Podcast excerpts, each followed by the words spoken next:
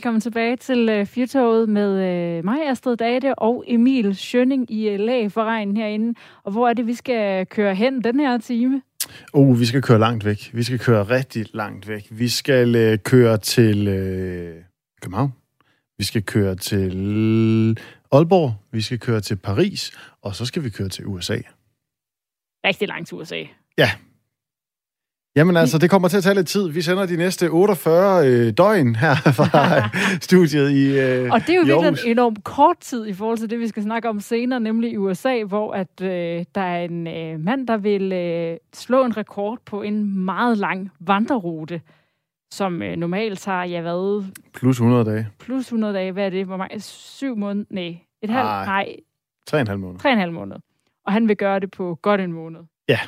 Og vi, øh, det er en amerikaner, der øh, har det i sinde, og vi har fundet en øh, dansk fyr, der øh, selv har gået den her øh, meget sådan øh, berygtede vandrerute, der er i USA.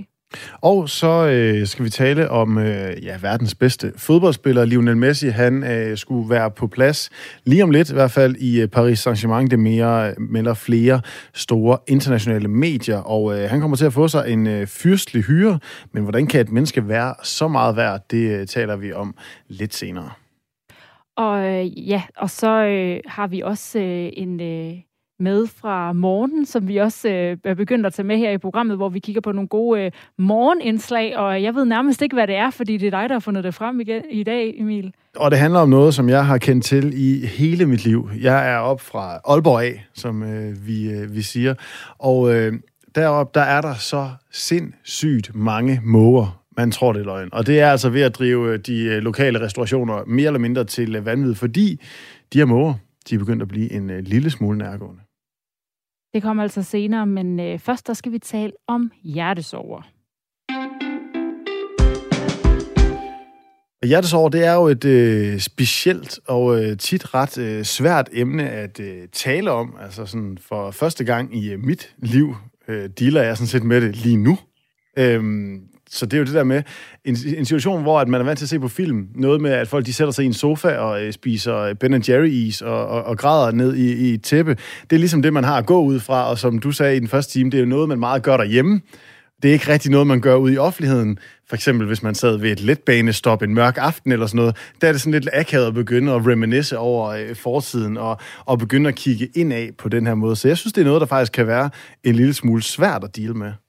Ja, og øh, man kan sige, øh, der er jo mange, der dealer med hjertesorg og behandler det på alle mulige måder. Der findes jo, hvis man tænder for radioen, som ikke er Radio 4, men øh, en hvilken som helst, kan, øh, hvilken som helst anden kanal, så er der jo et uendeligt antal af sange, der handler om øh, hjertesorg og kærester osv. Men som du siger, det er meget noget, der foregår derhjemme, men To unge kaospiloter, de har med et projekt, The Heartbreak Collection, forsøgt at give en plads og en stemme til, når kærligheden ikke lige går, og det har de prøvet at gøre mere i offentligheden, når øh, man sådan står tilbage med et knust hjerte og en masse ubesvarede spørgsmål. Amalie Fall Jensby og Helen Busk, velkommen til programmet. Tak. tak. Hvad er uh, The Heartbreak Collection sådan rent fysisk? Men det er en øh, interaktiv udstilling, som består af en notesbog, og så den her snor, hvor der hænger en masse farverige lapper papir med en kærestesorgshistorie fra, fra alle mennesker øh, rundt omkring i byen. Din nabo eller din bror. Og det er altså øh, noget, man kan opleve her i Aarhus i, øh, hvad hedder det, for, øh, Mølle, hvad hedder den, Folkespark i Aarhus. Og i Nej, i øh, Mølleparken i Aarhus. I Mølleparken i Aarhus og i Folkets Park i København. Undskyld, jeg var lige lidt forvirret over mig selv der. I Folkets Park i København og i Mølleparken her i Aarhus, der kan man altså gå og se den her interaktive udstilling af snore, hvor der hænger øh, nogle spørgsmål om, øh, om hjertesorg op. Altså sådan noget med, øh, hvad vil du... Det er sådan nogle spørgsmål, sådan noget med, hvad vil du sige til din øh, ekskæreste, hvis du kunne, og er der noget, du har fortrudt, og så videre, man kan svare på. Hvordan øh, startede ideen til det her? Det startede med, at vi fik øh, selv, også apropos det, som I lige snakkede om med, at hvad skal man sige, det er noget, der ligesom er meget i hjemmet, så fik vi øh, lyst til, da vi var i Barcelona på vores øh, femte semester på kærestepilotuddannelsen, lyst til at prøve at udfordre lidt vores intimsfære i det offentlige rum. Øh, og så prøvede vi bare noget og lavede nogle prototyper, og det vi så ligesom fandt ud af, det var, at vi fik de her historier. Så det var ikke fordi, at vi var sådan, at vi skulle samle historier. Det var ligesom noget, der kom til os. Øh, eller det var den respons, vi ligesom fik fra dem, der benyttede sig af vores, øh, vores meget startfase prototyper. Mm. Øhm, og så derfor har det ligesom udviklet sig til, at, at de her historier har jeg virkelig fundet ud af, er, er ekstremt rørende at læse. De, også, de får sig til at grine, øh, og andre folk også virkelig øh, sætter pris på at læse dem, og også øh, så meget, man også får lyst til at skrive sin egen. Øhm, ja ja, fordi hvis vi lige går til, til, tilbage til, hvis jeg nu går hen i, i, i Mølleparken, hvad er det så, jeg kan gøre for at på en eller anden måde dele med, med, med, med min øh, hjertesorg? Lige, lige præcis i forhold til Møllebakken, så har vi faktisk lige en lille ændring øh, til det, fordi det er i morgen, der er det op ved Ridhuset. Der er der noget, der hedder Avenue 1, som er Aarhus Volumen, der afholder det. Og der er vi i morgen. Øh, og det, du kan gøre, hvis du kommer derhen, det er, at du kan læse den 250 kærestesorgshistorier. Nogle er tre sætninger, og nogle er, en, øh, er fire sider. Mm, ja. Og så kan du ligesom få et indblik i folks øh, kærestesorgshistorier. Øh, historier.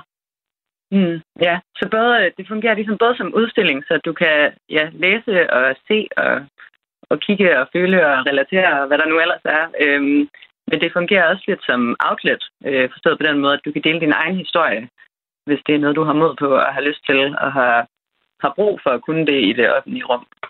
Er der nogle af de her mange historier, der har gjort indtryk på jer?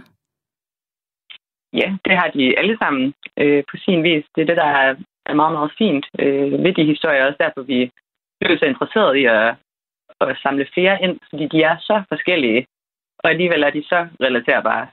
Øhm, og det er jo nok også det, som du nævnte øh, tidligere med, at vi kåber jo på så mange forskellige måder med kærestesorg, og der er ikke øh, en, en checkliste til, hvad der er den rigtige måde, selvom at når man er i det, vil man jo ønske, der var nogen, der kunne sige, de her fem steps, og så har du det godt igen. Øhm, så ja, der er bestemt historier, der har gjort indtryk. Dem alle sammen. Mm. Altså nu, øh, vi taler jo øh, sindssygt meget om, øh, om kærlighed, og det bliver brugt til markedsføring, og det bliver brugt i film, og det er ligesom nærmest, du ved, øh, der findes, øh, øh får man nærmest lyst til at sige, en moderne Gud, og det er øh, kærligheden. Også det der alt er, øh, hvad hedder det, største alt er, er kærligheden.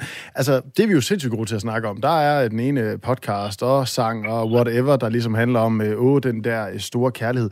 Er vi for dårlige til at tale om det modsatte, altså bagsiden af medaljen, som jo i ret mange tilfælde, uanset hvor, hvor du er i livet, på et eller andet tidspunkt kommer til at følge med den her øh, store fortælling?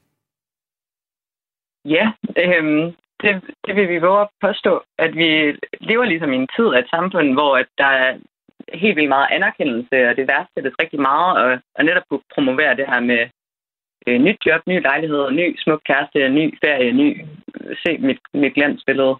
Øhm, men det er jo også det, der er som menneske, at det er sindssygt hårdt at være sårbar. Øh, og, altså det, det er jo netop en skrøbelig position at være i. Men det er også noget, som vi tror er sindssygt stærkt at vise, at vi jo alle sammen er, øh, og hvad det ligesom kan gøre ved fællesskabet og samfundet, hvis vi kan rumme alle de her forskellige følelser.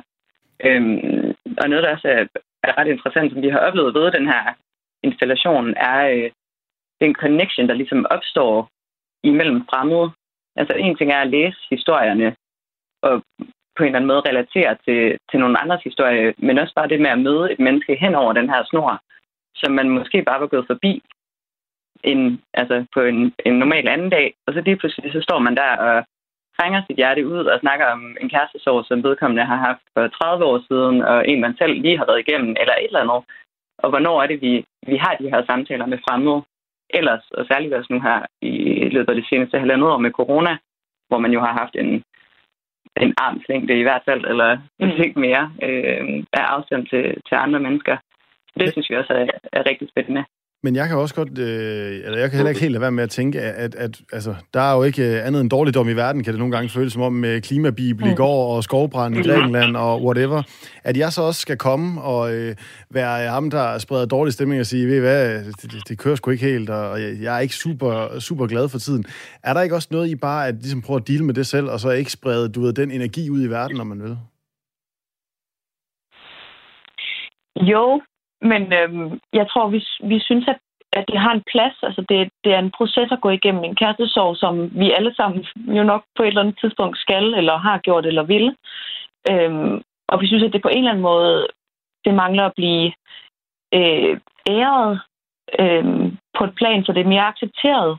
Og der er virkelig, virkelig, altså der foregår virkelig, virkelig mange sindssygt forfærdelige ting ude i verden. Og så kan jeg godt, altså jeg forstår virkelig pointen og med det, men jeg synes også, at, at det her det handler om noget helt, helt andet, fordi hvis du kommer og sagde det til mig som individ, så vil jeg kaste alt, hvad jeg havde i hænderne, og så vil jeg lytte, fordi at det handler om dig som person. Øhm, ja.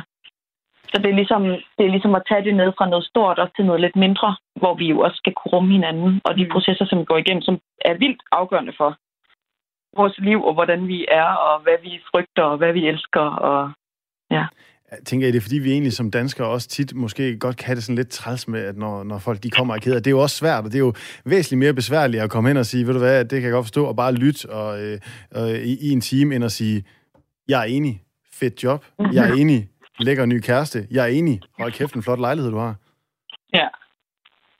Ja, det der, der er noget om, altså det der, det der måske lettere at, at klappe i hænderne, eller klappe hinanden på skulderen, end det er at at give et kram ja, nogle gange, men altså det, det er altså vigtigt, at I kan det, må jeg bare sige. Og det er jo også, altså det, alt, alt hvad der er nyt, er svært. Ja. Øhm, så man er jo nødt til bare at prøve at starte et sted, og det, som jeg også tror, som vi har oplevet ekstremt god altså, respons på, specifikt i forhold til projektet, er, at, at det heller ikke, at der ikke er nogen, der forventer et svar. Mm. Du må gerne hænge din historie op, og så er der ikke nogen, du står ikke, du står ligesom ikke til regnskab for den, og skal nødvendigvis indgå i en eller anden sindssygt hård dialog omkring det, lige der, hvor du har skrevet den. Men det er ligesom, for den får lov at stå for sig selv.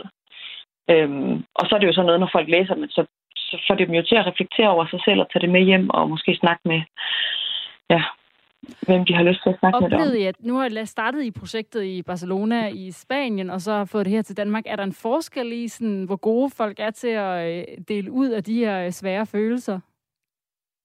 Det var i hvert fald øh, helt klart en, øh, en overvejelse, vi havde. Altså man kan sige, at... Øh, Næsten en antagelse, ja. som skulle testes. Ja.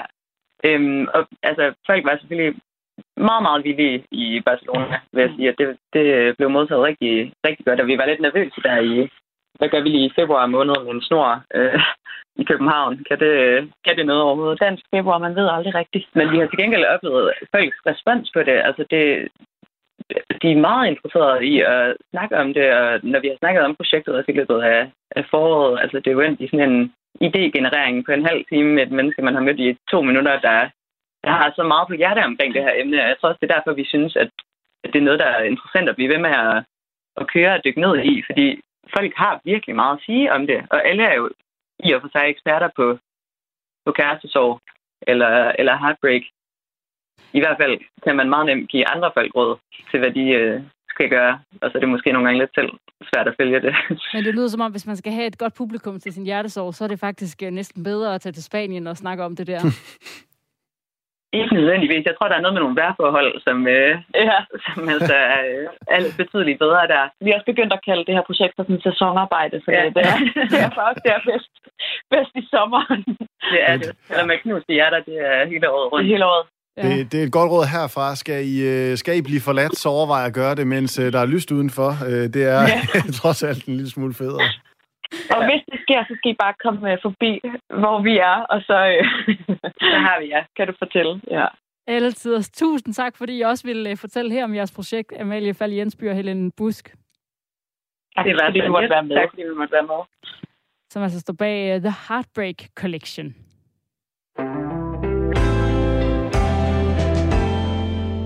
Og øh, det var altså øh, i morgen op ved Ridehuset i, øh, i Aarhus, hvis man øh, skulle have lyst til det, og i Folkets Park i, øh, i København. Vi kan også lave et intermistisk udgave af projektet her. Altså, hvis der er nogen, der vil, så sender jeg altså bare jeres øh, besked ind med, med jeres øh, Heartbreak-historie på 1424. I starter altså besked med R4, laver et øh, mellemrum, og, øh, og så kommer det altså ind til os. Anne Vibeke, hun har øh, skrevet, jeg begriber ikke, og det er i forhold til noget, vi talte i øh, første time øh, omkring øh, hashhandlen på Christiania. Jeg begriber ikke, hvorfor der ikke kan sættes en effektiv stopper for narkokriminalitet. narkokriminalitet. Er der magtfulde samfundsinteresser bag? Spørgsmålstegn. Er det folk med stærk social, økonomisk kapital med link til politikere? Er virkeligheden lige med begavede øh, kriminalromaner og film? Hvor får folk, der stoffer fra, børn og unge i en hver mindre flække kan drive direkte ind i et øh, misbrug? Tilgængelighed er slet ikke et problem, og øh, det kender man jo også. Ja, altså, det er jo da ret i. Det virker ikke, som om det er svært. Det, det, det tager ikke lang tid. er ikke svær. Det tager ikke lang tid at opdrive, hvem du skal have fat i, tænker jeg, hvis du vil have fat i et eller andet øh, ja, øh, ulovligt præparat i, i, i Danmark. Men det var netop det, vi snakkede lidt om med øh, den her øh, lektor i første time, om det der med, hvordan kan det være, altså hvorfor er det så svært? Men det er altså nogle øh, store kriminelle kræfter, som øh, politiet og øh, ja, i det her tilfælde så også øh, christianitterne, der er op imod, som er rigtig træt af den her hashhandel på øh, Pusher Street i, øh, på Christiania i København. Ja, vi, to, vi har begge to, du har boet i uh, Toronto, da det blev uh, lovligt, og uh, vi har kæmpe, begge to været... Kæmpe festdag der, det var, ja. helt, det var meget stort. Og vi har begge to været i, i Los Angeles, hvor at, uh, altså, der er også uh, dufter og lugter, alt hvad man synes af, af, af hash hele, hele tiden. Så det er jo noget, der ligesom vinder indpas mange steder i, uh, i verden. Ja, så kan det være, at løsningen ender med, at uh, i stedet for, at det bliver helt uh, lukket ned for i Danmark, så ender det med at blive lovligt. Ja, må ikke de så finder noget andet at, at sælge? Jo. Men så kan det være, at efterspørgselen er mindre, og det er jo også den faktor, som også øh, var vigtig i det her.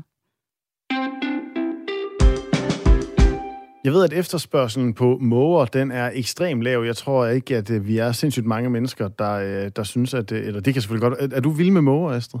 Er det ikke det, man kalder, man kalder dem himlens rotter? Jo. Jo. Altså, Hvad var det, du sagde om dem før? Ja, det er de, fordi, de lyder som nogen, der griner håndligt af dig, når de skrapper. Vi sidder ved siden af, vi er sådan oppe på toppen af det, der hedder Bruns Galeri i Aarhus, og der er sådan et, et, et, et lidt bølget tag ved siden af os, og der elsker de at sidde, hvilket man også kan se. Det er, ligner sådan en Hvidt. form for dalmatiner, ja. øh, med øh, hvidbrune øh, eller hvidsorte øh, fugleklatter. Når vi har vinduet åbent, hvis der er varmt, så kan jeg hele tiden høre de her, øh, hvad hedder det, måger sådan og jeg kan ikke lade hvis jeg sidder og synes, noget jeg har lavet er dårligt, så går det direkte ind, så er bare sådan, den griner af mig, den måge. Og det overgår jeg ikke. Og altså, jeg har det også stramt med måger, øh, fordi jeg er øh, fra Aalborg, og der har vi altså, øh, nu bor der ikke længere, men der har man altså et rimelig sådan hæftigt mågeproblem inde i øh, Midtbyen, som, øh, som man kalder det. Og det er altså noget, der går ud over restaurationerne. Og øh, i morges på øh, Radio 4 Morgen, ja, der talte de altså om øh, mågerne, som skaber ballade hos restauranterne i Aalborg. Og øh, her snakkede de med Lasse Bavn fra øh, den restaurant, der hedder Søgaards Bryghus i Aalborg. Ja, det står slemt til. Vi oplever på daglig basis måger, der generer vores gæster. Øh, de dykker ned, de tager maden fra tallerkenerne, de vælter glas, de vælter øl, vandflasker, vin osv., så jeg synes, det, det er en plage for os, desværre. Altså, det lyder jo aggressivt. Altså, hvordan, øh, hvordan mærker man det ellers i dagligdagen? Altså, hvor mange, hvor mange er ramt af det her, som, som du kan se i hvert fald?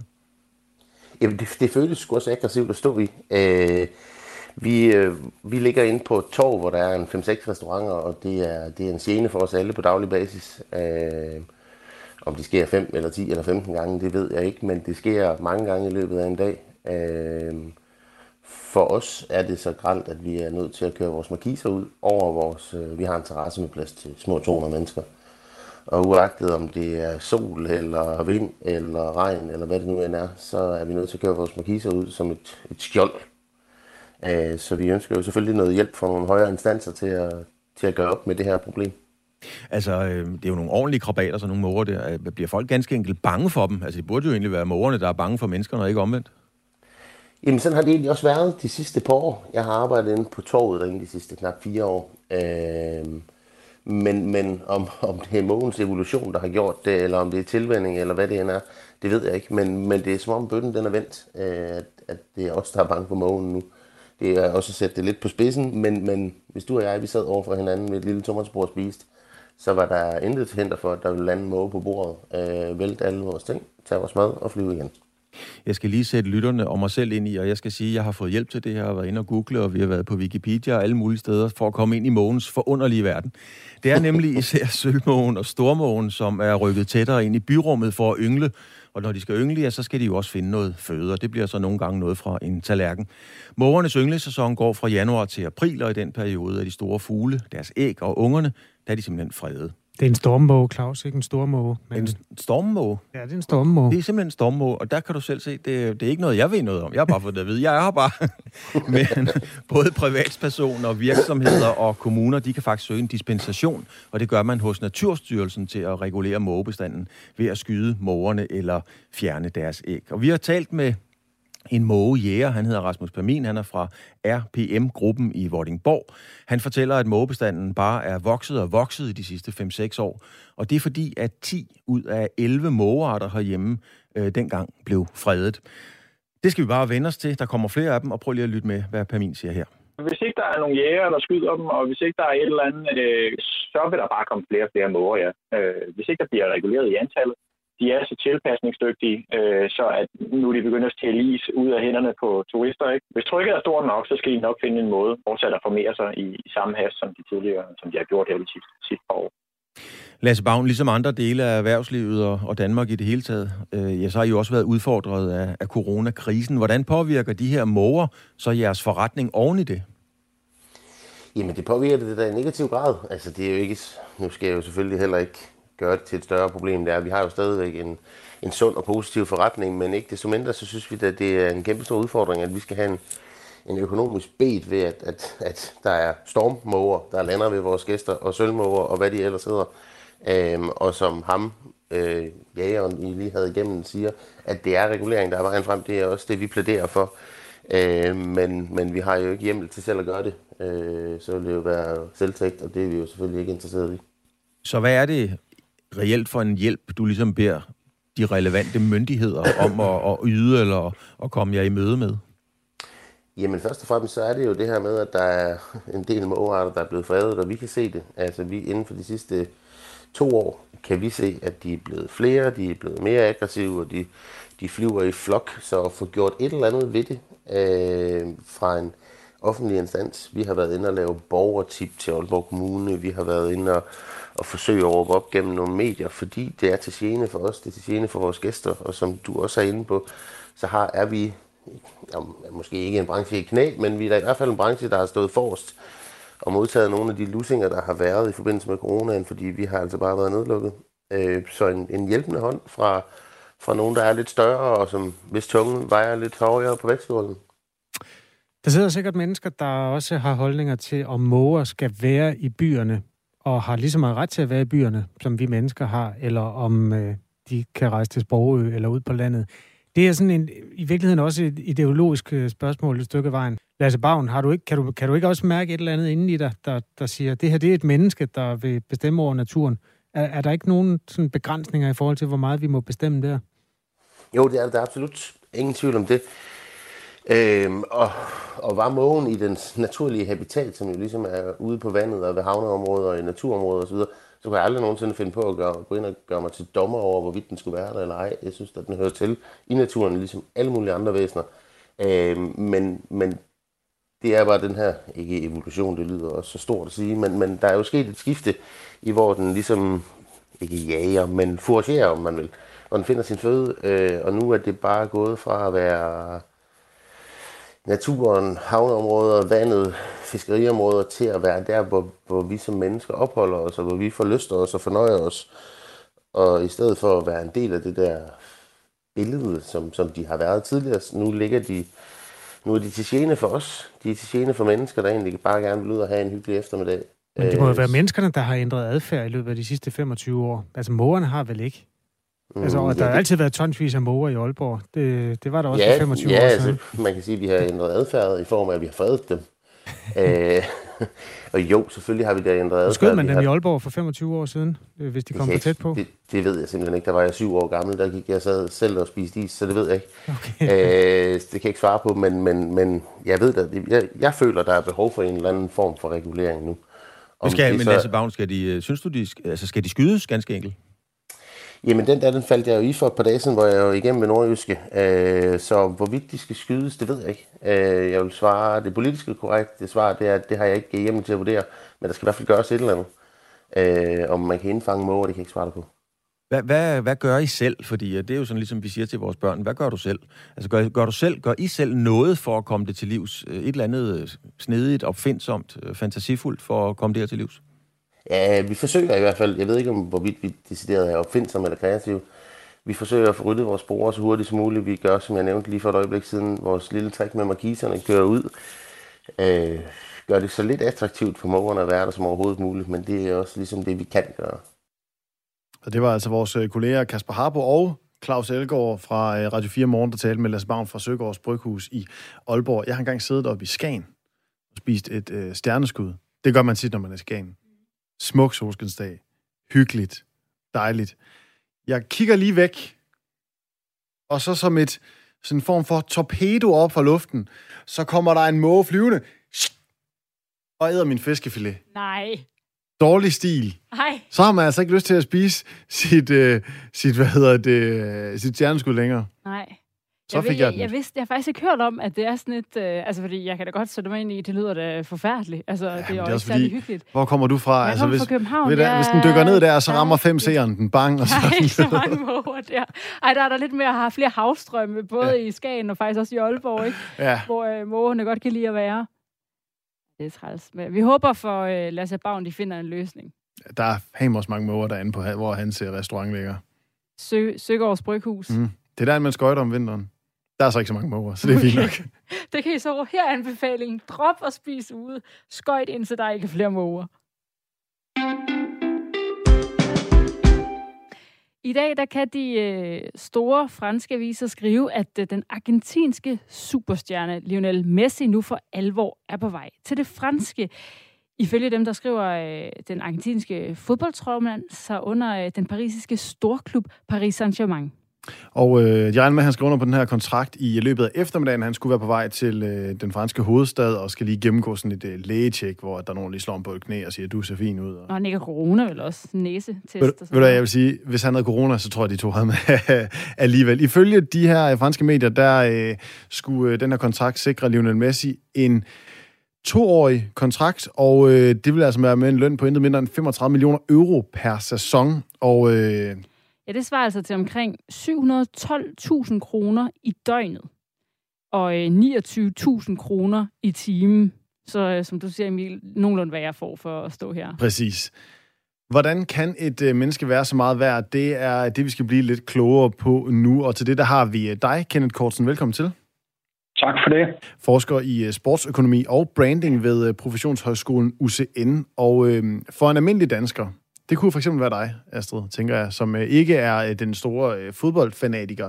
Der kan det jo måske være lidt svært at sætte sig ind i, at et menneske kan være mere end 700.000 kroner værd i løn om dagen. Hvad er det, der gør, at nogle atleter kan ende med at trække så store summer? Ja, men altså det virker jo surrealistisk, når man sammenligner med, med det almindelige arbejdsmarked for os dødelige, eller i hvert fald øh, folk, der ikke øh, er en del af, af salgbar underholdning på samme måde som Messi og andre superstjerner er. Men øh, når vi kigger på, på sportsøkonomien og så også fodbold i, i det her tilfælde, så er det vigtigt at understrege, at fodbold er den mest populære sportsgren på, på verdensplan. Det vil sige, at vi opererer på en global øh, øh, markedsplads og investeringer i talenter, særligt øh, de talenter med øh, det ypperste performance-niveau, jamen det kan være med til at hæve den sportslige performance, og det har jo en stor økonomisk øh, værdi, også når vi kigger på den kommercialisering, som fodbolden har været genstand for, særligt de seneste årtier. Og derudover vil, vil det, at man får en superstjerne som Messi til, til sin klub, jo også øge klubbens produkt, kvalitet og, og det kommercielle produkt væsentligt. Øh, og, og det handler også om, at øh, sporten i verden er en refleksion af samfundet, og vi har set øh, i samfundet en stor grad af individualisering, og det taler også ind i, i det her omkring superstjerneøkonomien i, i sport og, og fodbold, fordi fanfølgeskabet øh, Øh, relaterer sig i endnu højere grad end for årtier siden til de individuelle stjerner, og derfor er der et medfølgende forbrug, hvad enten det er i form af billetter til kampe, anden relateret sportsturisme, merchandise osv. Der er jo en parallel til det her Ronaldo-eksempel, der startede øh, med at, at, at, at, at tage øh, den diskussion op til nye højder, da han skiftede fra Real Madrid til Juventus for nogle år siden, og man så, at Juventus solgte mere end en halv million trøjer alene på, på de første 24 timer efter skiftet. Altså det, du siger, er, at alle de her penge, det er selvfølgelig dels, at øh, Messi han er god til at ramme bolden og så videre, men også øh, rigtig meget, at øh, der kan sælges nogle trøjer, og lige pludselig er der en masse fans, der kommer til Paris for at se Messi. Altså det her med holdet også kan, kan lukrere på det. Så altså for dig, du lyder jo øh, stille og roligt på sådan et beløb, øh, 700.000 kroner om dagen til Messi. Hvad, hvad tænkte du, da du hørte, at det var det her, han skulle have i løn? Jamen, det var ikke noget, der overrasker mig, altså, fordi øh, her kommer Messi også ind på, på det, man kan kalde en fri transfer, så der er ikke en stor transfersum, øh, som klubben skal ud og betale, og så afskrive over de, øh, de år, som kontrakten øh, lyder, men corona har jo også øh, sendt nogle mørke skygger ind over øh, sportslandskabet, som man jo alt andet lige skal være opmærksom på. Og der er også altid risici i forbindelse med de her handler, fordi øh, når man arbejder med fodboldspillere eller andre sportsudøvere på elite-niveau, så er der jo også risici i form af skader osv. Og, så videre. og det her afhænger jo også af, hvordan øh, investeringen i Messi øh, bliver relateret til klubbens spillestil, passer sammen med den eksisterende øh, spillertrup, og dermed kan transformeres over i en sportslig performance, der enten øh, fastholder den, den givende klub øh, på et højt niveau, eller i det her tilfælde, når vi snakker Paris Saint-Germain, kan hive klubben op på et endnu højere niveau. De jagter jo den her Champions League-titel, som de også gjorde, da man hentede Neymar ind tilbage i 2017 på et et tidspunkt, hvor det var ny transferrekord, den her astronomiske transfer på cirka halvanden milliard.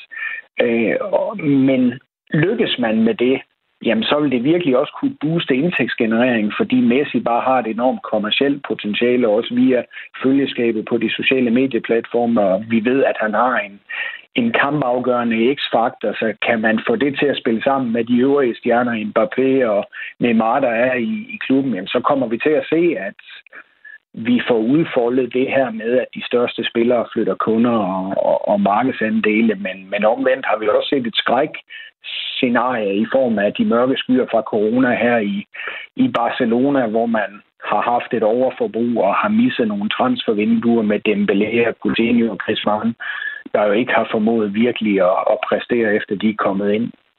Nej, nej, fordi altså, Kenneth Korsen, nu, nu siger du øh, selv, at der er jo selvfølgelig en masse kommersiel værdi i det her, men der skal immer væk alligevel sælges øh, en del trøjer og bobblehead-figurer og der, drikkeflasker og hvad fanden de ellers sælger nede i øh, uh, PSG-fanshoppen for 35 millioner euro. Og samtidig så nævner du også Neymar, den store brasilianske stjerne, Mbappé, den største franske stjerne, nærmest den største europæiske stjerne, måske lige i konkurrence med uh, Cristiano Ronaldo. De, de, de øsler om sig med penge, kan man sige. Altså, er det ikke et kæmpe gamble at tage endnu en kommersiel superstjerne ind, når det, man jo egentlig dybest set skal konkurrere mod, det er ens egne produkter. Altså, de skal, han skal jo ind og konkurrere med de trøjer, de alligevel havde tænkt sig at sælge med deres kæmpe stjerner i forvejen. Jo, men der er jo altid et element af gambling eller uforudsigelighed i, i sportsøkonomien. Det er Barcelona situationen jo også vist. Ikke? Altså det her afhænger af, bliver Messi skadet, hvordan bliver den her investering i hans talent øh, forvaltet i, i kobling med spillestil og den øvrige øh, parade af, af stjernespillere, som, som øh, der er i, i, i klubben.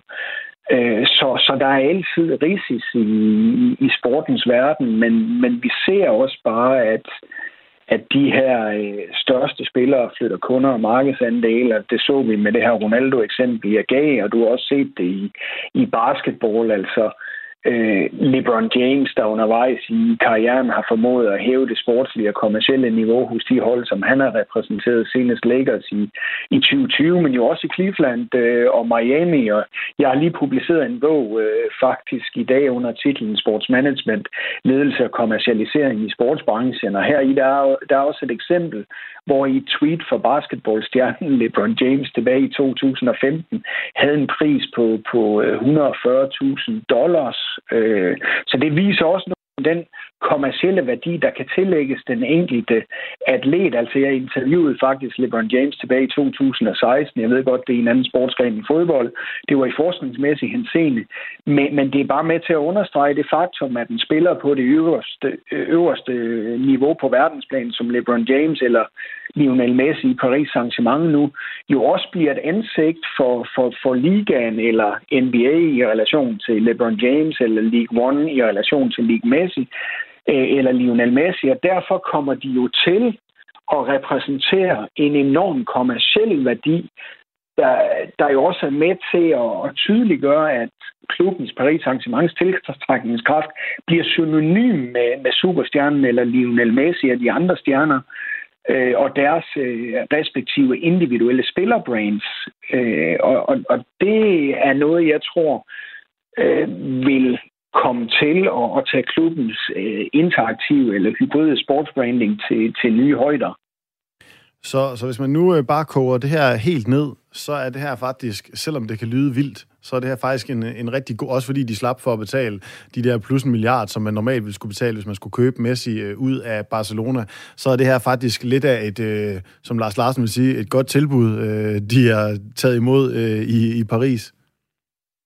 Ja, fordi vi, det, det, det kan det blive ikke, hvis, tingene spiller på banen, fordi vi skal jo også huske på, at rent strategisk, så er, er de her globale topklubber jo indbyrdes konkurrence, særligt om, om trofæet i, i den mest prestigefulde øh, klubturnering Champions League, og, og Paris Saint-Germain, de har kontrakten med Neymar, der blev underskrevet i, i 17, og den var vel femårig, så, så øh, der er også noget øh, luft, der kan blive frigivet i budgettet. Jeg mener, at det samme er tilfældet i relation til Mbappes øh, kontrakt, altså den her amortisering, der typisk sker over kontraktperiodens længde.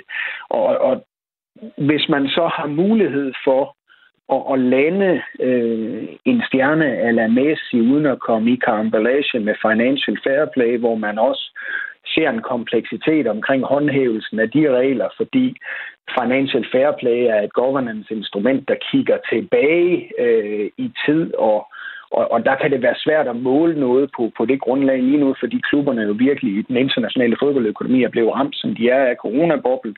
Så lander Paris Saint-Germain Messi med den kommercielle værdi, han har samtidig kan få sportslig succes, også i form af at tage det sidste skridt op imod at, at vinde Champions League, jamen så kan det vise sig at være en, en ganske god øh, investering for dem. Og vi skal også huske på, at Messi har en livstids øh, kontrakt. Det er også noget af det, jeg nævner i, i bogen, der kom ud i dag her med, med Adidas.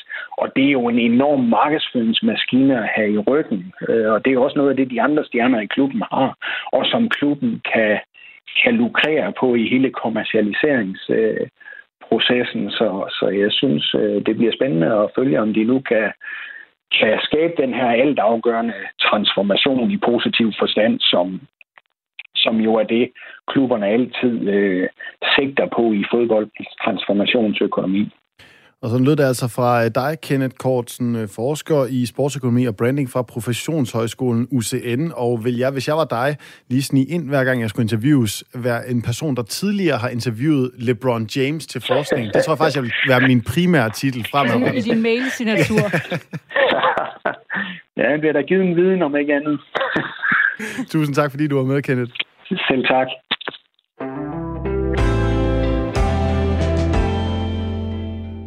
Hvis du øh, skulle virkelig langt afsted og havde et døgn, hvor langt tror du så, du ville komme? Øh, et, jeg må godt holde pauser. Ja, ja. Okay. Øh, hvor langt ville jeg komme på et døgn, hvis jeg skulle... 40 kilometer. 40 km? Er det meget? Jeg ved ikke engang, om det er meget. Ah, det tænker jeg godt, du ville kunne. Altså, jeg, løb, øh, jeg løber ikke så meget. Altså, så du vil jo gå rigtig meget. Jeg kan huske, at øh, Andreas Mogensen og ja. Josefine Høgh i det der øh, ja. program, de lavede på DR1, der tror jeg, at de næsten gik 100 km. På en dag? Ja. Ej, så vil jeg, så vil, hvis jeg kunne gå 100 km, så kunne jeg nok også løbe 40 ja. pauser. Jamen, du må godt, og du må også godt gå jo. Jeg tror ja. godt, du kunne komme op på 80 eller sådan noget. Okay, vi siger 80. Men kunne du så forestille dig, at du skulle gøre det 40 dage i træk? Nej.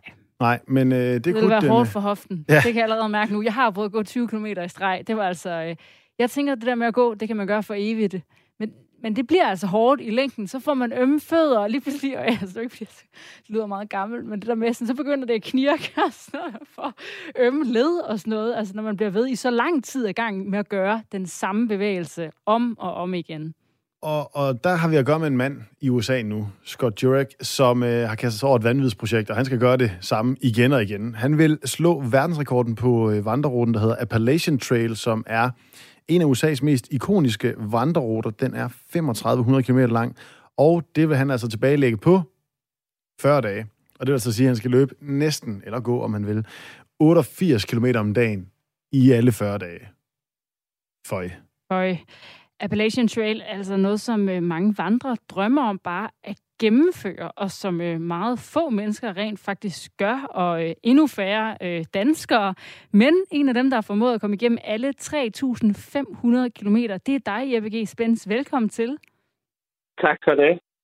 Du er altså vandrer og Appalachian Trail gennemfører, og også indehaver sitet AM Vandring. Kan du ikke lige ja. starte med at sætte os øh, vandrenoviser, som jeg selv ind i, hvad er Appalachian Trail?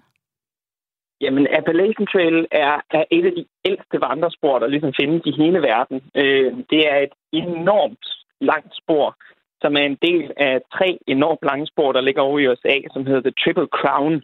Og Appalachian Trail er det korteste, men også for rigtig mange et af de hårdeste spor af de tre at udføre. Det måler, som jeg også sagde, 3.550 km, og det går igennem 14 amerikanske stater derovre. Så det er, det er en enorm udfordring. Og øh, altså, vi skal tale om dine øh, egne oplevelser på, på stien om et øjeblik, men lad os lige prøve at dvæle her ved øh, Scott Jureks rekordforsøg. Altså Appalachian Trail på 40 dage, kan det overhovedet lade sig gøre? altså, det år, jeg gik det, der mødte jeg ham, som, som holder den, den ene, af, en af rekorderne lige nu, som, som gjorde det uden nogen støtte overhovedet. Han gjorde det på 45 dage, og jeg gik hjem og prøvede at kigge lidt på, hvad det vil betyde at, at, at gøre i løbet af hver dag, som, som øh, I også sagde. De her 88, altså over et dobbelt maraton hver eneste dag.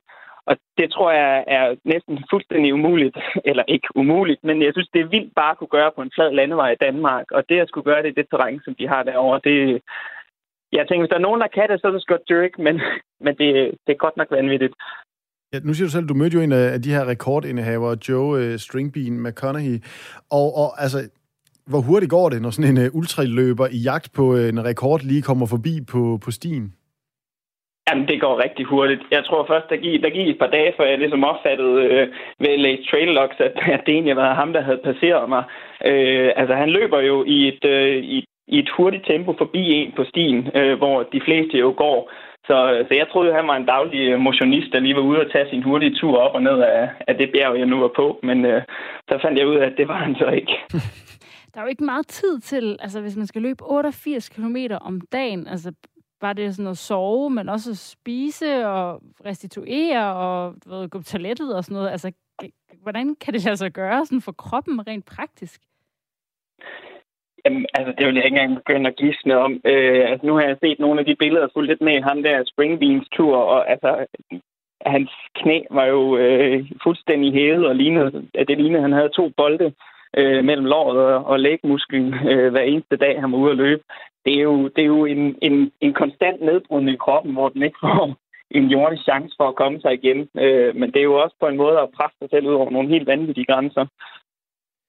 Og øh, altså, han, hvad hedder det, Scott Jurek, han, øh, han skal tage den samme rute, som, øh, som du tog, da du øh, var i 2017.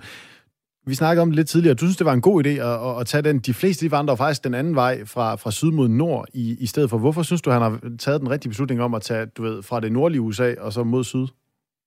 Jamen, det der er med Appalachian Trail, det er, at den, den starter jo helt nede ved sydlige USA, nede ved, nede ved staten Georgia, og slutter helt op omkring grænsen til Canada øh, i staten Maine. Og det nordlige terræn er simpelthen bare fuldstændig noget anderledes. Det er en lille bitte sti på 30 cm i bredden. Øh, allerede i løbet af de første 460 km, der bestiger du, hvad der svarer til altså næsten 3, 3,5 gang Mount Everest fra havniveau op. Og, øh, og nede i det sydlige, der er stierne meget mere lette, og det er lækkert terræn, og du kommer aldrig særlig højt op i højden, når du er tæt på byer. Så man kan sige, det han jo gør, det er, imens han har mest energi, der tager han helt klart det sværeste. Og det er det også, hvis jeg nogensinde havde en jordisk chance for at skulle lave sådan et forsøg, også den måde, jeg vil gøre det på.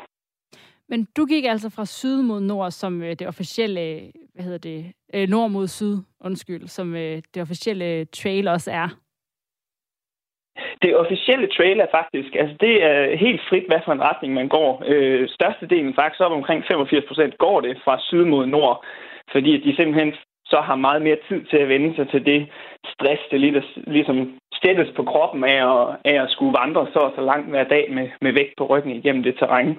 Så, øh, så, så der er faktisk en, en meget lille andel af folk, der går det fra, fra nord og så ned mod syd, øh, som jeg har gjort det. Ja, og hvis vi vender os mod øh, din egen oplevelse, det var jo altså øh, selvfølgelig så i et øh, helt andet, men stadig ret hurtigt tempo. Det tog dig 111 dage at øh, gennemføre de 3.500 kilometer. Hvor opstod ideen til overhovedet at øh, skulle ud og gå den her kæmpe vandrerute i USA?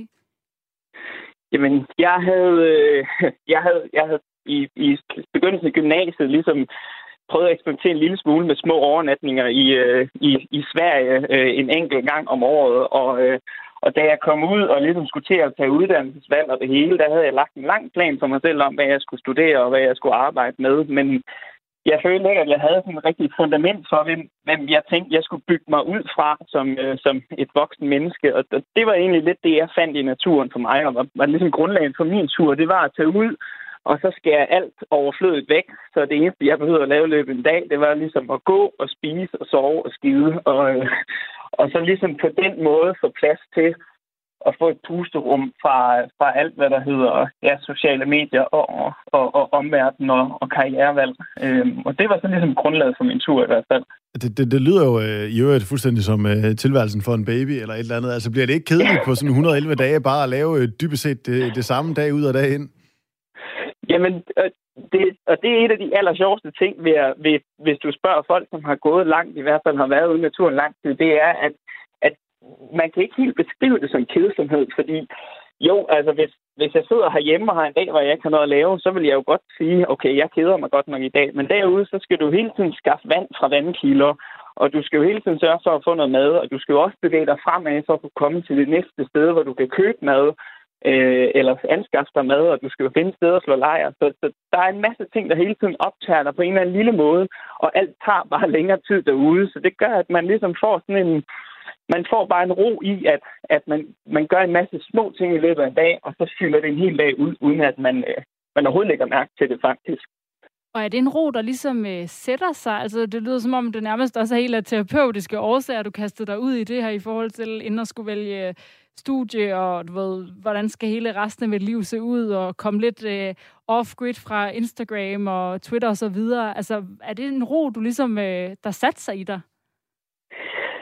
Det, jeg vil sige, at det gjorde det nok lige efter, jeg var færdig. Men det, der jo så er svært, det er, at når du er derude, så, øh, så kører man jo... Altså, man, man, jeg, jeg tog i hvert fald afsted alene, så jeg har jo ikke kendt nogen, og og man får det, der hedder trail name, som er ligesom et kaldenavn, som alle kender derved. Så der er ikke nogen, der kender dit rigtige navn. Og man udvikler langsomt den her helt nye persona, som man ikke er sig selv. Og når man så kommer hjem og skal til at forene den med den person, som alle folk kendte, da, da man tager afsted, så begynder der at opstå en uro. Men, men, men det, det, det, jeg plejede at kalde det, det var, at i stedet for, at jeg fik, jeg, havde, jeg fik ikke svaret på livets store spørgsmål, jeg har boet i skov i to måneder, men, eller tre og en halv måned var det jo så. Men jeg kom i hvert fald et skridt tættere øh, på den rigtige retning af at, at, at, at tage den tur, som jeg tog. Og, og hvis vi lige skal prøve at hive dine personer frem igen, hvad, hvad var dit trail name så? Hvad var du kendt for over på Appalachian Trail? Mit trail name, det var noget så basalt som, øh, som Nature Boy, blev jeg kaldt af en, af en ældre herre. Ja. Okay, jamen altså, Nature Boy, hvordan havde din, øh, din krop det så, da du så endelig var færdig? Nu hørte vi om de her øh, Joe øh, Stringbean McConaughey's knæ, som var sådan helt hævet. Jeg går ud fra, at for trods alt, et, de er også nogle ultraatleter, dem her, for et selvfølgelig veltrænet, men også almindeligt menneske må 111 dage med 3500 km i benene, trods alt også sætte sine spor på en eller anden måde. Jamen, det sætter sig sin spor. Det, der selvfølgelig er, er det fantastiske ved at gå sporet og ikke løbe sporet, det er, at man også giver kroppen en lille smule chance for ligesom at, at, at vende sig til det her stress. Så, så det er mest i starten, at de fleste ligesom falder fra, og det er alt lige fra folk, der aldrig har gået et skridt før deres liv, til folk, der løber ultramaratoner, fordi det er en anden måde at stresse kroppen på. Men efterfølgende til gengæld, så får man det, der hedder evighedsben, øh, oversat fra engelsk. Det betyder sådan set bare, at du kan stå op om morgenen, og så føler du, at du kan gå ind til om fem dage, uden at jeg skulle sætte dig ned og tage en pause nogensinde. Øh, så det, det, man, man, man kommer nok i sit livs bedste form på den mest, hvad jeg vil nok sige, stille og rolig måde, øh, man overhovedet kunne, kunne ønske sig, fordi man, man lægger ikke helt mærke til, at man kommer i den form, man er. Ja, det er jo også over noget tid, 111 dage alligevel. Men øh, jeg tænkte på sådan, hvem, hvem vil du anbefale det her til? Altså er det noget, som, som alle vil kunne, kunne kaste sig ud i? Det, det, det vil jeg umiddelbart sige, ja. Altså det år, jeg gik det der, var, det var jo ikke bare springbean. Der var mange rekorder. Der var blandt andet også den ældste nogensinde, der gik sporet. Han var altså 82 år gammel øh, og gik det fra ende til anden. Så, så hvad jeg vil sige, og, og hvem jeg vil anbefale, jeg vil helt klart anbefale til folk, der står et sted, hvor de ikke lige helt ved, hvad de skal. Fordi et af de her lange spor, det så er Appalachian Trail, eller Pacific Crest Trail, eller Continental Divide, som er de to andre der, det, det er kæmpe pause, altså det er, en kæmpe, det er kæmpe pusterum, og det giver en plads til nogle tanker. Og så er det også en måde at, ligesom at få etableret nogle grænser for, hvad der er muligt for dig selv. Det er jo en enorm udfordring, og det man står tilbage med, hvis det er, man formår at gennemføre, det er jo en følelse af, at det her, det kan man i hvert fald. Der er ikke nogen, der har hjulpet en, der er ikke nogen, der har båret en taske, og man har simpelthen gået hver eneste de her 5 millioner skridt, det tager at gå sporet. Det har man gjort helt selv. Så, øh, så, så jeg vil sige det for alle, der har mod på det. For man behøver ikke gøre det på 40 dage eller på 111 dage, men man, man kan jo bruge øh, 180 dage på det. Altså, man kan virkelig tage sig så god tid som muligt, og ikke engang behøver at gå hele sporet. Det, det er en meget individuel oplevelse, og det er noget, jeg klart vil anbefale til, til alle dem, der står og mangler sådan et boostrum i hvert fald. Og du sagde, at du øh, tog nogle øh, overnatninger i Sverige for ligesom at forberede dig lidt, men ville kunne man i princippet bare tage afsted i morgen? Det vil man. altså, det er der rigtig mange, der faktisk gør. Øh, man ser folk ud på det der spor, som simpelthen tager en taske med og fylder den med altså, øh, ting, jeg ikke engang vil se øh, nybegynder gøre i Danmark. Altså helt vanvittige ting. Øh, så, så det vil man sagtens kunne, fordi det er jo en, en rejse på øh, 5,5-6 øh, måneder for de fleste. Og det betyder jo, at det, det giver dig tid til at lære det stille og roligt. Og der er nogen, der starter som nybegynder og kommer ud som helt ekspertvandrere. Øh, så, så ja, endelig pakke din taske og komme afsted. Det lyder også lidt som om, at det er en stor flok af folk i livskrise, man kan møde der det er, der spontant står og tænker, åh. Altså, det er, jo, det er jo faktisk noget af det værste ved det. Det er størstedelen af dem, der er på sporet. Det er folk, der lige er kommet ud fra universitetet over i USA, eller folk, der lige er kommet igennem med skilsmisse, eller folk, der er blevet pensioneret. Så det er lidt sådan en, en gruppe af folk, der står ved en skillevej i deres liv i hvert fald. Så man har noget at snakke om. Jamen altså, øh, hvis du står ved en skillevej derude og tænker, øh, den ene vej, der er der Ben Jerry's, og så den anden vej, der er der 3500 km og 5 millioner skridt, så kan du overveje at tage øh, vejen til højre fuldstændig ligesom... Øh, vores øh, gæst Jeppe G. Spence altså valgte at gøre og gennemførte. Tusind tak, øh, Jeppe, fordi du havde tid til at være med her i øh, Firtoget og fortælle om din oplevelse på Appalachian Trail. Tak fordi jeg var med. Og så skal vi, øh, inden vi slutter af, forbi en omgang satire, som altid med specialklassen.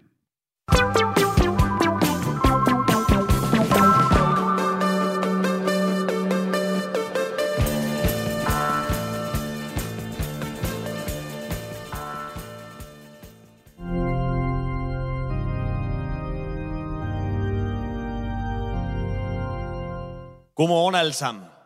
Sådan skriver apostlen Allan i en brevudveksling imellem ham selv og den germanske gaver Heinz. Der skulle være bryllup i byen Ashdod, og herren og hans disciple var inviteret med, da det var den lokale tollers datter, som skulle giftes, og hun var kusine til apostlen Thomas. Herren havde fået en æresplads til højbords med brudeparret og deres familier, og stemningen var god, da de sultne gæster så de første fade blive bragt ud. Rabbi, rabbi, Gør mit hus og min datters bryllup den ære at tage først af vores bunende fade, sagde tolleren. Herren så på det bunende fad og spurgte da, sandelig, sandelig spørger jeg jer, er der spor af nødder på dette fad? Der er i sandhed ikke bare spor af nødder, rabbi, sagde tolleren stolt, men den fineste nødepostej i hele regionen. Derpå sagde herren til tolleren, det kan jeg ikke tåle. Straks fik tolleren beordret nødepostejene ud, og ind kom et nyt fad.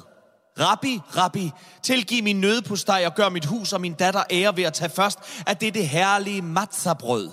Men herren svarede, hverken i dette jordiske rige eller i min fars himmelske evighed vil jeg kunne tåle kornsortens righoldige gluten. Og igen beordrede tolleren maden bragt ud, og et nyt fad fandt vej til herren. Er dette et stegt lam? spurgte herren. Ja, kære rabbi, men om du ikke skulle kunne tåle dyrets kød, eller afstår dig fra at spise det af moralske grunde, der skal jeg få det fjernet fra dit åsyn. Men der svarede herren, min gode toller, jeg både nyder, tåler og spiser dit herlige lam, og det skal være mig en ære at tage først. Der brød alle gæster ud i jubel og sang, O Hosianna i det højeste. Efter kort tid begyndte herrens hoved at svulme op, og alle gæsterne flygtede i redsel ved synet. Der spurgte herren tolleren, var der spor af mælk i dit herlige lam? Og tolleren svarede, ja, rabbi. Ja, det var der. Amen.